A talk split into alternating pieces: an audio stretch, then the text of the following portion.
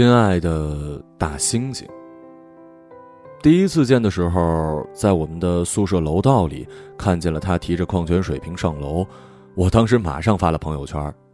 怎么最近给核心送水的小哥颜值都这么高啊？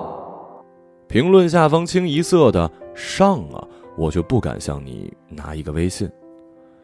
那个时候我大一，被转专业、兼职，还有为了热爱的部门，每天繁琐的工作，偶尔见见老友，充实的很。大学生几乎就没有时间去跟一个男孩子培养感情。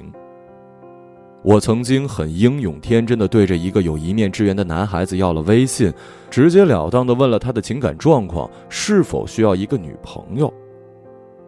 我觉得这次那么惊悚的体验，估计他近几年都难以忘怀吧。所以这次遇见你的时候，我收敛了很多，想慢慢的靠近你，想慢慢的让你感受到这个女孩子虽然直接的可怕，可确实有一颗想小心爱你的心。那天我朋友跟我说，真不知道你是怎么可以那么勇敢的。我的勇敢，是有相对性的。比起想要认识你，我的害羞，我的害怕，我的不好意思，真的一点都不重要。并不是所有的期待都能开花结果。我知道太多事情都是仅靠努力无法改变的。我喜欢你没有理由、无法解释和说明的情感是最难以揣摩的。我觉得心动真的是美好的两个字，天价没有理由。所有的情感付出与精力都靠着不靠谱的荷尔蒙，这场赔上了真心的赌博，没有谁能保证稳赢不输，没有人能够全身而退。我心甘情愿地跳进这里，坚持是没有幸福的。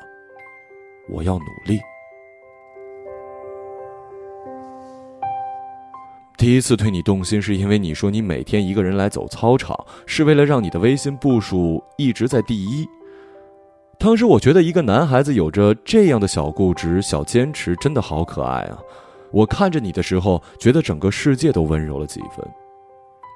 为你，我看了这辈子最多的球赛。明明你也不是场上得分最多的男孩子，只是我觉得你好。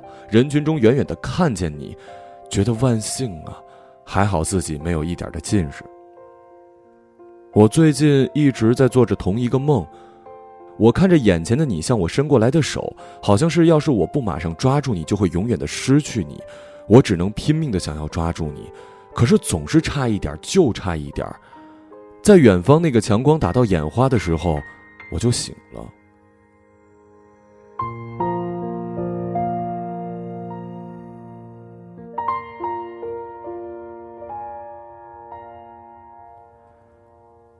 战将在不断的升温，所有的情绪都在发酵，只有你的回应好像停在了冰点。我一直觉得我认识两个你，一个像是艳阳里刚刚抽出包装、冒着凉气的冰淇淋，一个像是寒冬下烫着手心的烤红薯。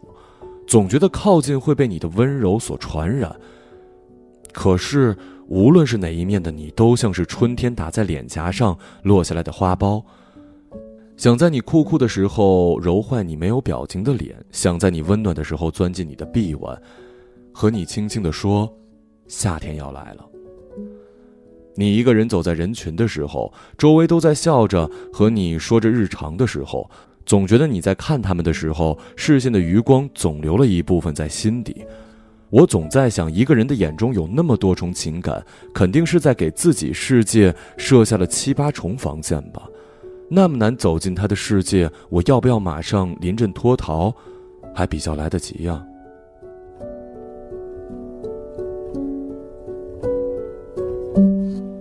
我总是觉得这个世界太过拥挤，就像一大群沙丁鱼在海洋里结伴觅食，可是我只想跟那只有点黑斑的可以单独的待上几分钟。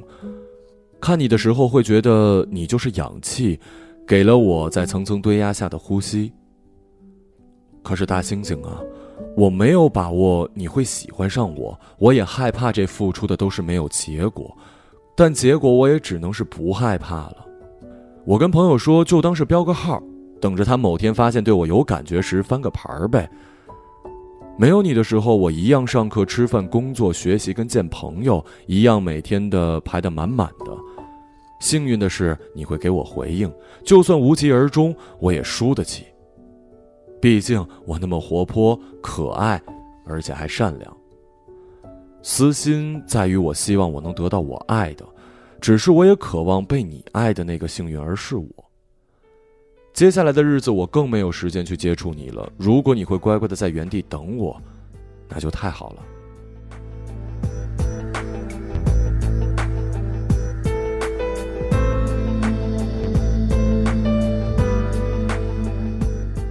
一只喜欢上大猩猩的小狐狸，二零一七年五月二号。